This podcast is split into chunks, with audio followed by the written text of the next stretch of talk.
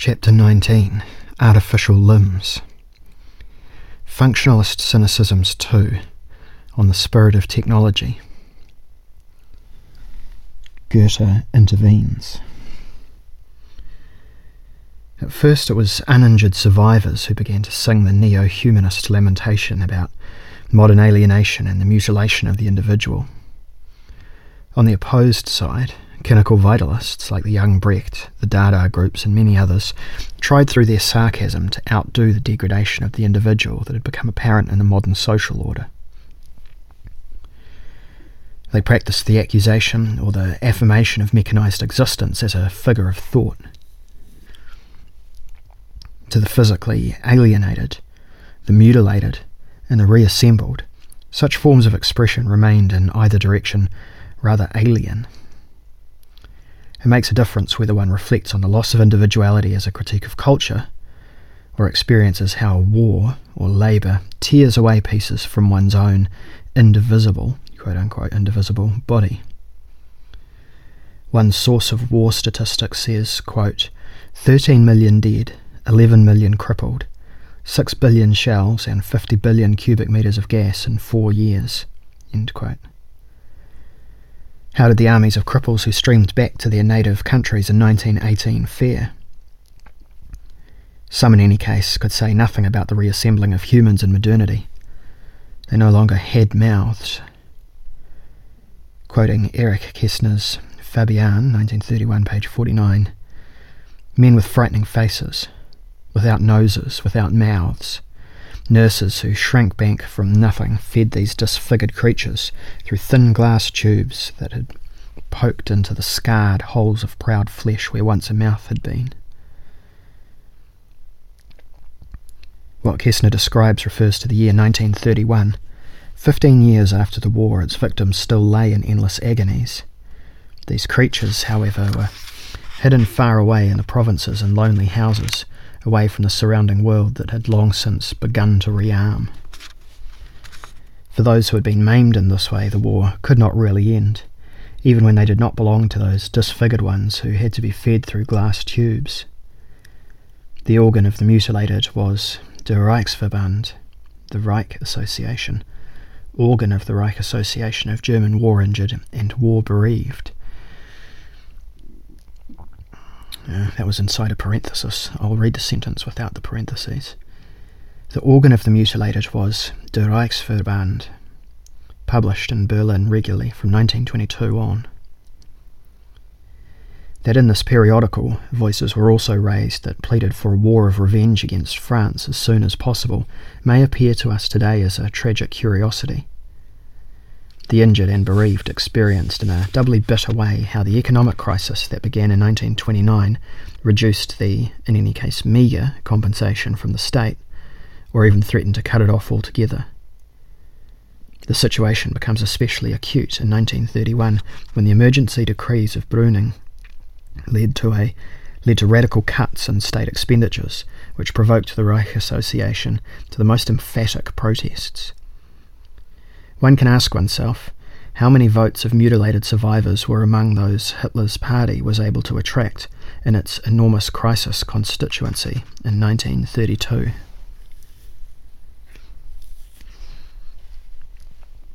Two things were recommended to the mutilated survivors by the standard psychotechnical textbooks a will to live as hard as steel, and the training of the body to handle artificial limbs. The optimism with which those teachers of the maimed imbued their charges with a positive attitude and a vital joy in their continued work seems today like a parody. With deadly earnest, grimly humorous, patriotic doctors turned to the cripples. The fatherland requires your services in the future, too. One armed, one legged men and wearers of artificial limbs can fight again on the production front. The great machine does not ask whether it is, quote, individuals, end quote, who are here active for it, or units of human and artificial limbs. A man is a man. In the textbooks of the maimed and the writings of the medical technical industry, a highly apposite image of the human being emerges. Homo prostheticus, who is supposed to say a wildly joyful yes to everything that says no to the individuality of individuals. I quote from a one armed primer from 1915, which, owing to the tremendous increase of one armed among the war maimed, had to be reprinted within a month, whose author notes with satisfaction that the influx of new one armers from the front has given the old one armers new energies. Privatdozent von Kunzberg writes, and here is a very long quote. The oldest German hero's song the song of Valthari, Valthari relates the duel of the hero with Hagen, in which Walter loses his right hand. He binds it, sticks the stump into the straps of his shield, and simply fights on with the left hand. That such a sense of heroism is still alive today in our armies is shown by a small newspaper report from the beginning of June 5, 1915. In the first attack of the Austrian fleet on the Italian coast, Torpedo Boat 80 had been hit by a shell in the officer's mess, and the right forearm of a reservist, a fisherman by profession, was completely torn off. He bound the stump with a strap, and with the left hand worked the pump in order to stem the flood of water without letting out a single cry. There are innumerable such brave men among our military grey and blue boys. Whoever has done his share with two sound arms in the field against the enemy will be able to master his fate and himself with one arm. The present booklet wants to show him that one armedness is not the worst thing by a long shot. How favourably the war wounded is situated. The honorary pay protects him once and for all from real need. But what a joyless existence would await him if he could not find his way back to work. Idleness is the source of all vices. Work is the duty of a citizen a contribution to the fatherland. Even the single working hand cannot be done without. After a diligent stay at a school, some get on better than they did before the injury. You have nothing to hide. We no longer live in times when one could suspect a perjurer or thief behind a handless man. You have lost your hand, not under the hatchet of a henchman, but in a holy struggle. You are allowed to be always and everywhere proud look everyone straight in the eye, and thereby cause wretches and the tactless to blush. Most people view the war injured person as a living monument of our hard times to whom they give thanks silently. To gain independence in every respect is the first commandment, the highest aim of the one armed man. Never allow yourself to be helped. There must not be any activity from which he shrinks back. Through continual practice, he will master it one armedness will become a matter of course. It loses the horror of a loss that cannot be overcome. Some experienced one armers say that they would not know what to do with the second arm if suddenly, through a miracle, they were given back the lost arm. Look around you to see if there is someone in your circle of acquaintances who has been missing an arm for a time. There are probably some in every town. You just have not noticed them yet. In one of von Kurtzberg's footnotes, there is also this quote from the same source. You observe also the bagpipe player at the annual fair who simultaneously beats the drum with an elbow, works another instrument with his foot, or a mounted kettle drummer who controls the reins with his feet, etc. You can also learn something by observing animals. The joyful cynicism of patriot medicine does not touch solely on quote unquote hardship cases. Its ways of thinking is not related solely to exceptional existential circumstances. Medical artificial limbs and the mentality of their robust robot, which is offered along with them only, being a widespread way of thinking to light. Medical artificial limbs and the mentality of the robust robot, which is offered along with them only, bring a widespread way of thinking to light. War loosens the tongue of the latent cynicism of domination, medicine, and the military. Under its influence, the military and production apparatuses admit their claim to use up the lives of individuals in their service. The human body in the society of labour and war had already long been an artificial limb, even before one had to replace damaged parts with functioning parts. In the Weimar years, technology presses in on the old humanism in a provocative way. In this period, the conceptual association of the human being and technology becomes a compulsive connection, from the heights of bourgeois philosophy down to school essays. The schema for thinking is this technology takes the quote unquote upper hand.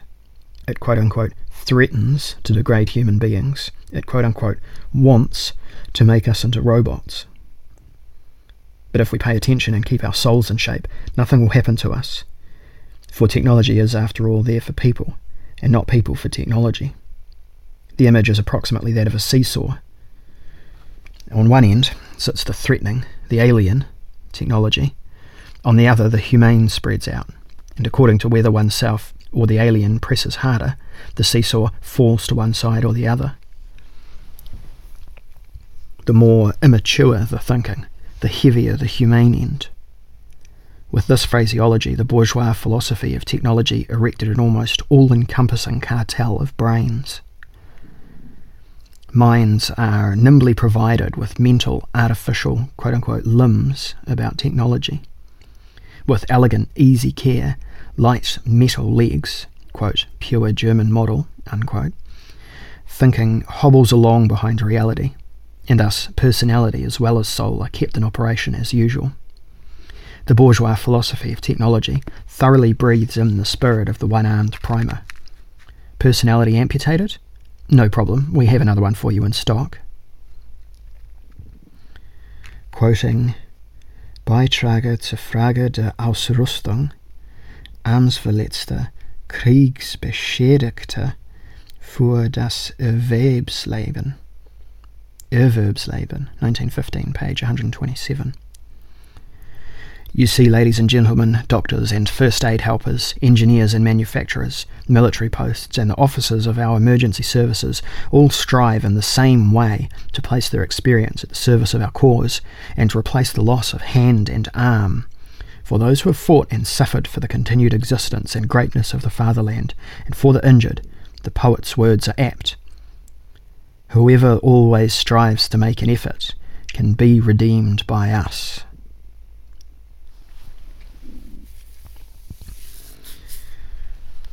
Reduced to a formula, the topic of the bourgeois philosophy of technology in the 20s and 30s is Goethe with machines, or, at least, Zarathustra and industry.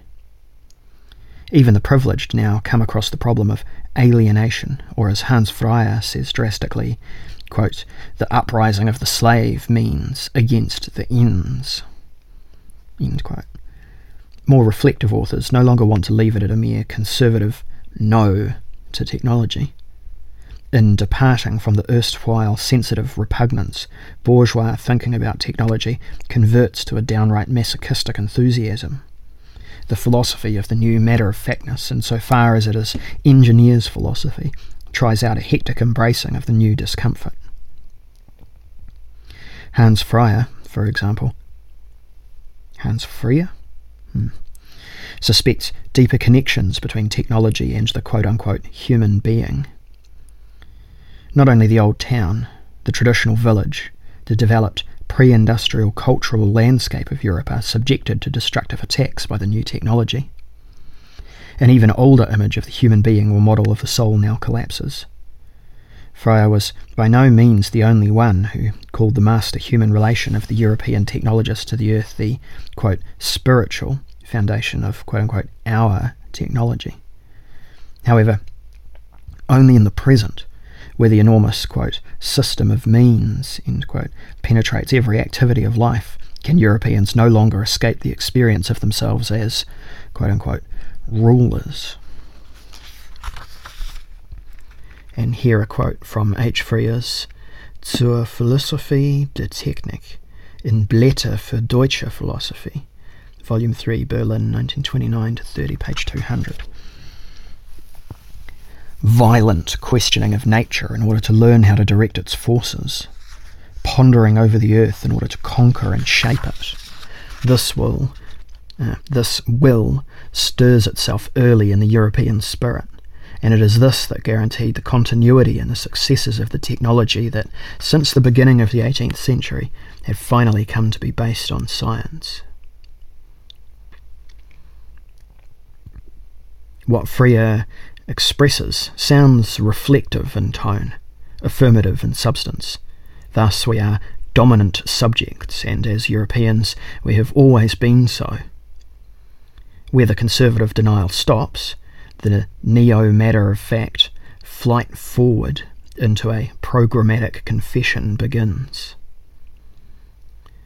Where the conservative denial stops, the neo matter of fact flight forward into a pragmatic confession begins. What Freyer still holds intelligently in suspense steps onto hard ground with the philosopher of brutality, Theodore Ludecker. He turns fresh cynicism into the procedure of his talk. In 1931, he published his book on technology, Meisterung der Maschinenwelt, Menschentum und Möglichkeit, the mastering of the world of machines, humankind, and possibility. Ludecker's ideal is, quote, organic cultivation, end quote. And the word and in the word organic, he intends a whole range of undertones, from the Goethean original forms up to the organs of power and the organization of the militarized community of the people. Quoting the same text from page 240. The first condition of an organic cultivation is the employment of the apprentice principle in education, as Henry Ford called it. The young person must grow up from youth onward in a scuffle with realities, the most damaging factor in the existing system of education is that the young person is made too sensitive. Sport, pardon me, sport offers only an insufficient balance against this. Quoting page 242. Urban pupils in particular lack the organic concepts of life and labour.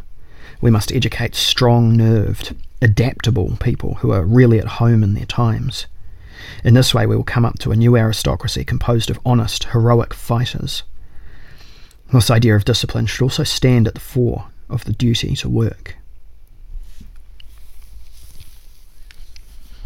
Here, send students of economics for four weeks into the mines so that they, quote, develop on the spot the capacities of a respectable miner, end quote, from page 248.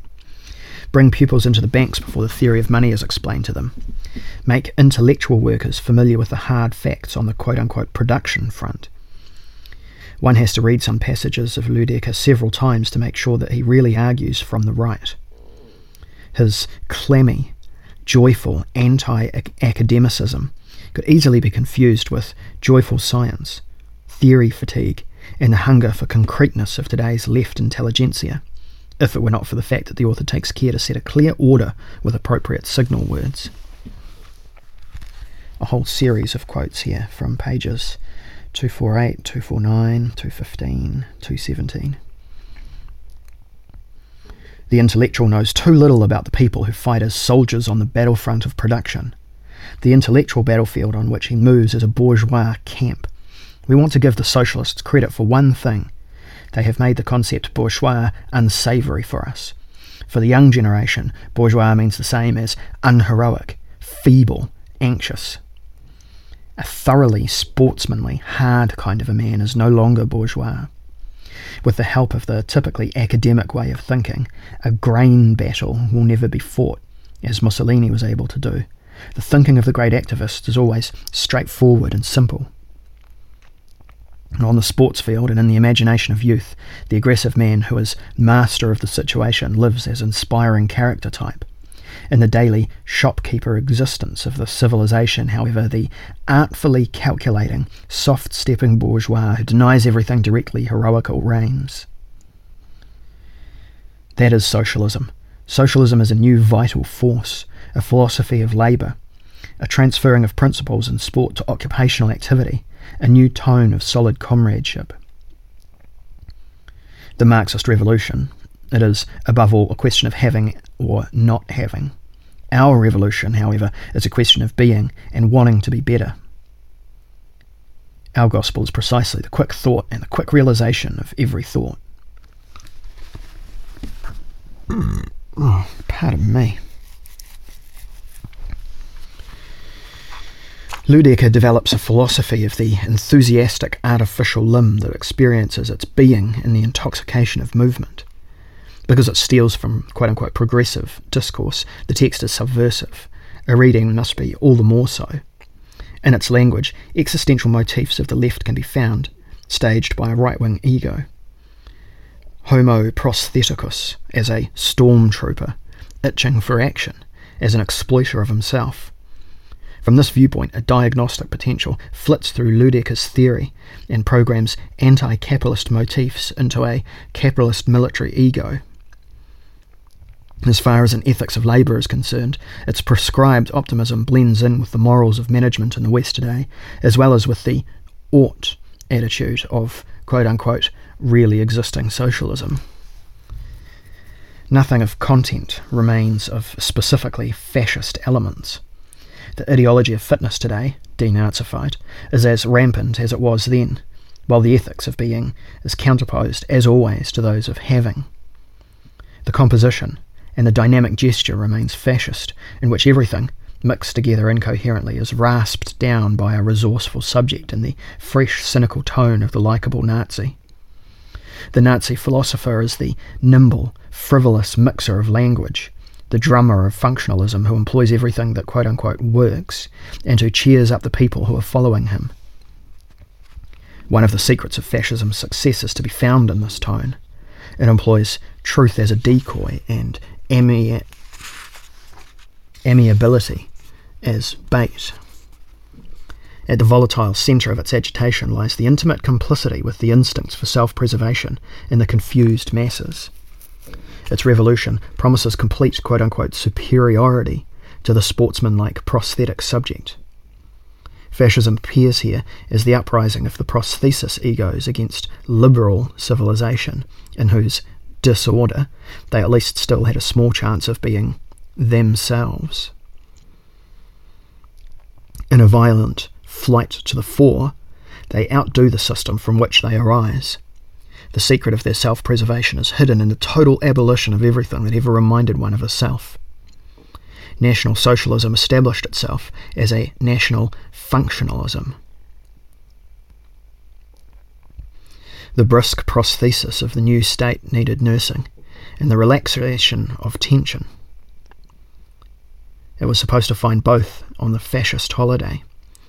The sea was always good for uplifting thoughts, even for Nazi eminences seeking recuperation. On the beach, one can reflect even better on the Goethe of the machines. I quote some lines from Kurt Schutter's book of 1940 Granit und Herz, die Straßen Adolf Hitlers, ein Dombau unserer Zeit. Granite and Heart, Adolf Hitler's roads, a cathedral construction of our times. Braunschweig. Quoting page 7. In the summer of 1938, I was in Westerland. You have to imagine you have to imagine Westerland as a place where you can find almost everything you are looking for: recuperation, rest, the spicy North Sea air, and just as spicy and benevolently stern the North Sea waves which develop that famous surf that is such a welcome gift to every guest on the North Sea. Among them, important and intellectually influential men from throughout Germany can be found. They know what little time they have for recuperation can best be spent at the seaside, which, as far as health is concerned, always proves itself to be more than a time saver.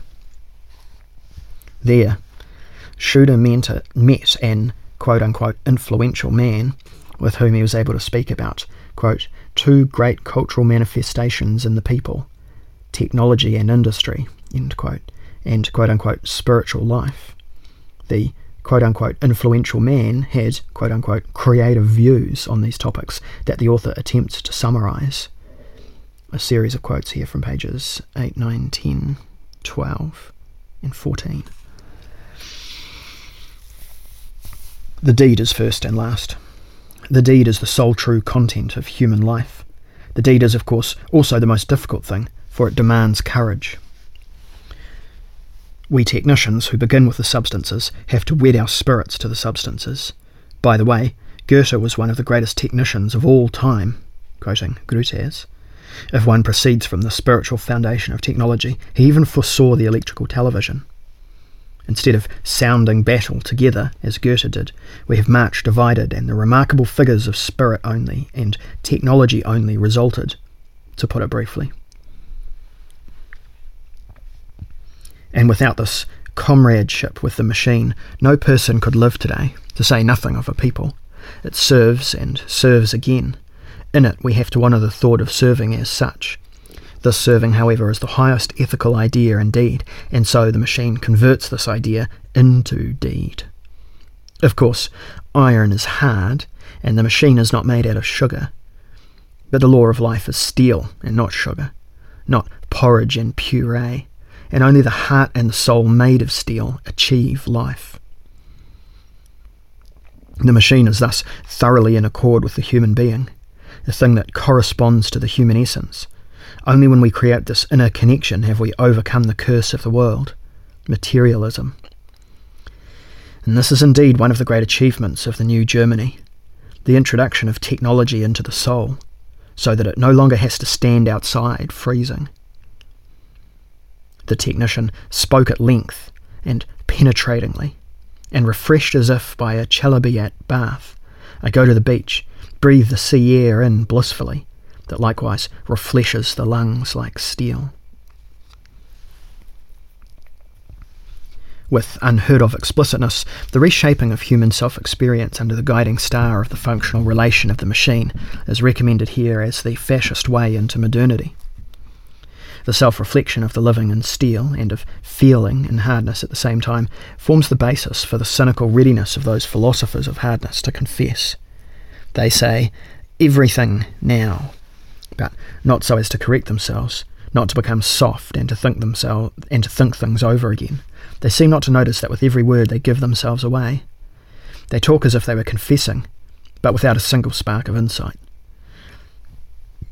They admit everything, so as not to compromise in anything. They want to become what their comrade the machine already is men of steel. If images can convey something of the attitude towards life and political style, then the expressions Hitler's stirrup holder, Alfred Hugenberg, chose in 1928 betray everything about what is to come. Quoting Berliner Lokalanzeiger. Lokalanzeiger. 26 28 August 1928. What we need is not a mush, but a solid block. In a mush, we will perish. With the block, victory and reconstruction is a trifle. We will be a block when the iron clamp of Weltanschauung binds us together and in its embrace causes everything soft and fluid to solidify and coalesce into rock. Those who could hinder us on the way to the skull must step aside or allow themselves to be melted down.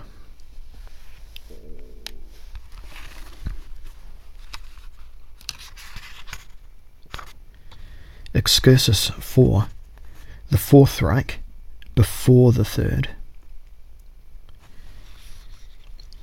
In 1927, a Frankfurt philosophy professor, Friedrich Dessauer, presented a book called Philosophie der Technik, das Problem der Realisierung, Philosophy of Technology, the Problem of Realization, in which he promised a, quote, critical metaphysics, end quote, of technology. He turned against his technology Luddites, who, in a merely superficial defence, regard technology as a parvenu of our civilization. Dessauer pursued the transition that runs through the epoch like a main theme, from resistance to affirmation, from resentment to positive understanding. Affirmation itself constitutes the core of technical knowledge. Quoting pages 40 to 41 Humankind can fly, but not because it, say, denies or suspends gravitation, but by penetrating it in an intellectual process and, expressed pictorially, coming to the other side of the matter.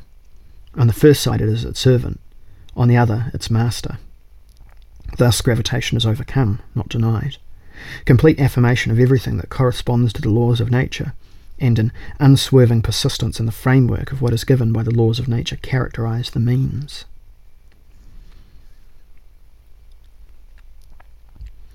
The affirmation of the so called laws of nature serves the interest of controlling them.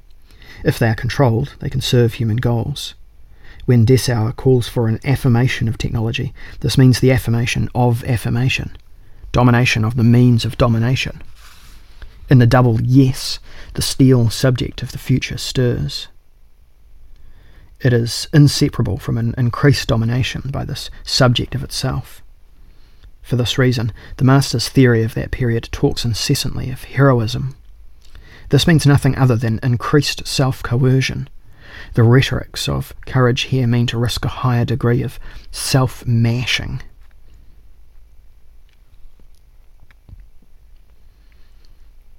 A quote from the General Inspector for the German Road System, Berlin, February 1940. Concrete and stone are material things, man gives them form and spirit. National Socialist technology possesses in all material achievement, ideal content.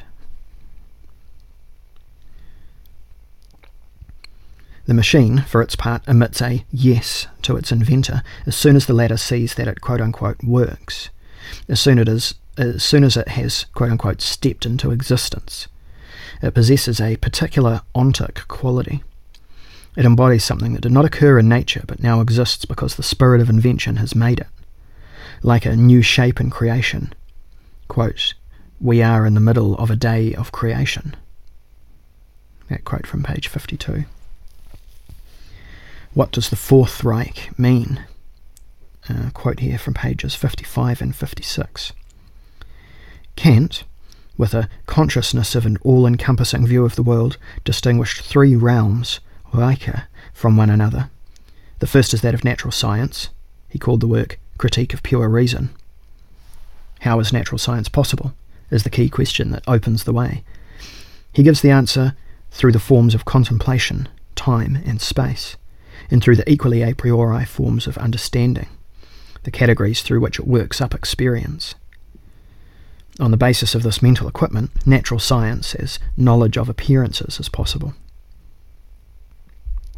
He discovers the second realm in the experience of ethical law, that omnipotent, unconditional, categorical imperative that places the will direction. Uh, I apologize. That omnipotent, unconditional, categorical imperative that gives the will direction. Theoretical reason of the first realm cannot enter this realm. Here, the higher, practical reason reigns that opens up the supersensuous of the life of the will in Kant's ordering, the borders separate the first realm completely from the second. But is such a separation bearable? Kant himself forced an opening through. In the third realm, it is a matter of feeling, of the subjugation of the objects of experience to the goal by means of the power of judgment. This is the aesthetic and functional realm.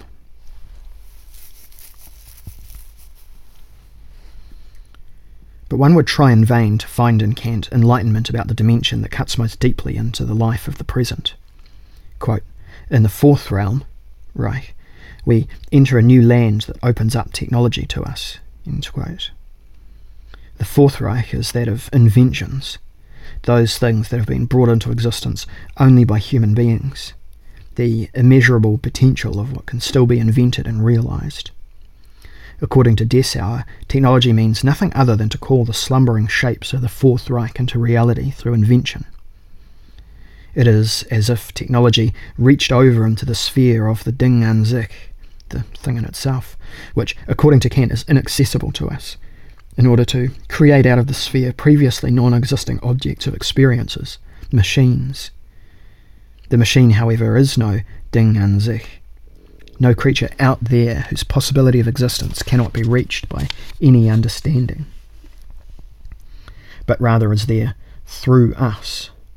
At the same time, what functions in it is not only from us, there is in it a, quote, power that does not come from me. That quote from Dessauer, page 60. World revolutionizing power can be imminent, imminent with an A, in inventions, Dessauer refers, for example, to the ontological puzzle of X rays, which, although a material natural phenomenon, can be produced only by human intervention. They constitute a new form of energy that did not previously exist.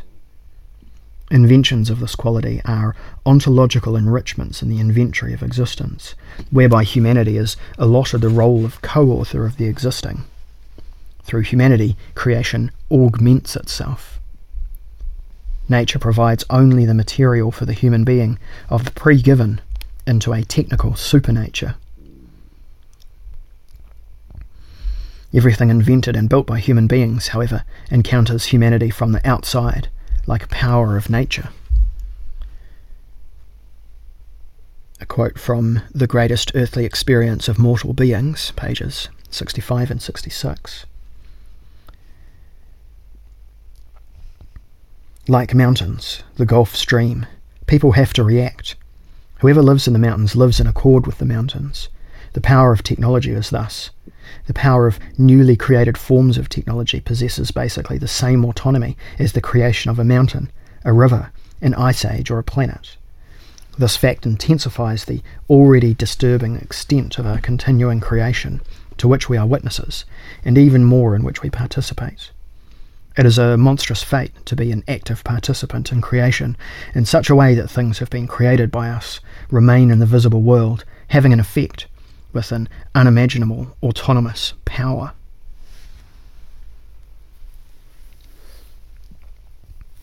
This philosophy of technology pretends to be heroically optimistic because it conceives of humanity as the ongoing creator of the cosmos. It is never allowed to resign before the overpowering misery, but must bring more and more new shapes out of that Fourth Reich, in which the solutions of all urgent problems already stand ready slumbering, and only, quote unquote, await their discovery. Thus, beside nature, there grows a, quote, dynamically pulsating metacosmos, end quote, quote unquote, created by human beings. Do we have to point out the absurd aspects of this philosophy? Its deception, once again, lies in the concept of the subject.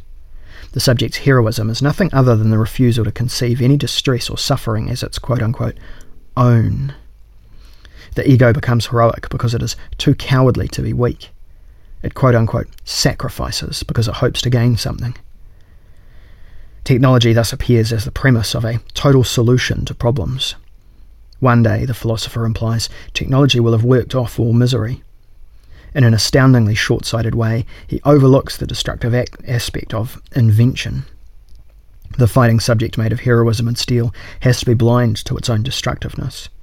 The more it threatens to break under the massive suffering of the technical dominated world, the more optimistically it stimulates the heroic pose. The more optimistically it simulates the heroic pose. At the heart of this theory stands a subject who can no longer suffer because it has become wholly prosthesis.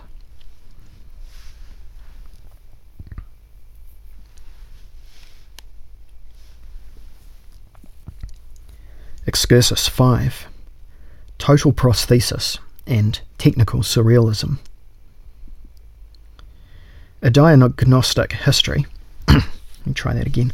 A diagnostic history of ideas owes a great deal to that cynical garrulousness of historical persons, from whom an inner urge and the external compulsion of crisis force out statements that better controlled individuals would never let pass their lips. Often they are screwballs who prefer to speak when so called normal people think it cleverer to be silent. One of these compulsive talkers, who super cleverly revealed something that otherwise nobody would be able to uncover so easily, is the quote unquote expressionist philosopher, Sholem Adrian Turel. In 1934, he published, under the sign of a new German spirit, a ludicrous book, Technocracy, Autarky, genetocracy, technocracy, autarky, geno, genetocracy. I think that readers note. I think that means gene as in genetics. Genetocracy? Genetocracy? Sloterdijk's neologisms confound. Um, Okay, a ludicrous book in which curious, detailed knowledge combines with megalomaniacal, expansive perspectives to form a mysterious, idiosyncratic speculation. No conventional categorization can be applied to this text. It is neither monograph, nor essay, nor theorem, nor manifesto. It is a singular document of a theoretical surrealism. It eludes all classification. Its tone is serious and pompous, at the same time non committal in its apparently playful inclination to combine the most disparate things. Statements about nomadic and agrarian existence slide over as in a game into thoughts of industrialism, metallurgy, and quantum theory, climatology and the philosophy of time, sub zero physics and astronomy. From the Aurignac, Aurignac cave dwellers to mathematical description of geopolitical power structures. At this market fair of a confused intellect in which Turel, like an Achternbusch, Achternbusch, uh, there's a footnote here explaining that Achternbusch is a German film director. Okay. Uh, for the philosophy of history, calls out his insights, rare gems are to be found. Combinations of prosthesis theory and philosophy of technology that cause one to prick up one's ears. Quoting page 34 Technology is only a prosthesis. The labour we employ in technology is never anything else than a great offloading of compulsions to surrender our authentic essence in order to grasp the zones and concerns of other kinds of essences without thereby also having to give up our humanness, our Germanness. Turel dreams, insanely realistically, of a new level of Western technocracy that secures for itself, quote, as a class of generals and leaders, end quote a total domination over the strivings of the rest of the world to catch up. He is referring in particular to Japan, which, according to Turel, has already stolen European models of thinking, prostheses, technologies. Only that would be the, quote, social psychology of the coming age, end quote. And a long quote here from pages 59 and 60. Philosophy itself and processing thought models elevates itself to a bold system of prostheses that will be indispensable in the future, and that is to be placed beside the prosthetic system of the airplane, the submarine, the automobile, etc., as at least their equal. If it is a fact that we will no longer be able to protect our great blanket patent of our technical and scientific prosthetic system from the clutches of the second zone, and in the foreseeable future also the third zone, author's note, today we would say the second and third worlds, quite independently of whether we ourselves betray the, our, the methods of fabrication to these zones. Then, on the other hand, it is not to be forgotten that we, out of ourselves, produce, create, at least an enormous new increase in the style of prosthesis produced by machine to date, which can be called globally the total prosthesis of a technical kind. This technical prosthetic system, which is typically masculine achievement, can only be compared with the prenatal complete enclosure in the body of the mother. All people, no matter of what sex, were initially, in their prenatal period, caught in the great prototype of everything of every nourishing landscape, every protective sphere, every prison, uh, every prison too, i.e., they have experienced the enclosure in the body of a mother. The masculine counterpart to this is the development of technocratic prostheses, of power, of financial power, and of the technical apparatuses for a complete capsule system in which people, in which individual people seem to be enclosed for better or worse. When the British fly over the Himalayas to the total prostheses of their fighter planes and do so completely systematically with entire squadrons, that is no crazy record setting, nor is it money out the window but rather it is for all India a symbol of the superior prosthetic power of Britain and Europe. How confused does a thinker have to be to see so clearly? Madness sees through the method completely. For the rest, those who cannot follow Turel can console themselves with Gershom Scholem's analysis. He knew the author personally and, as early as the 20s, quote, understood literally not one word, end quote, of his utterance, of his utterances. That quote from Von Berlin nach Jerusalem, pages 157 to 58.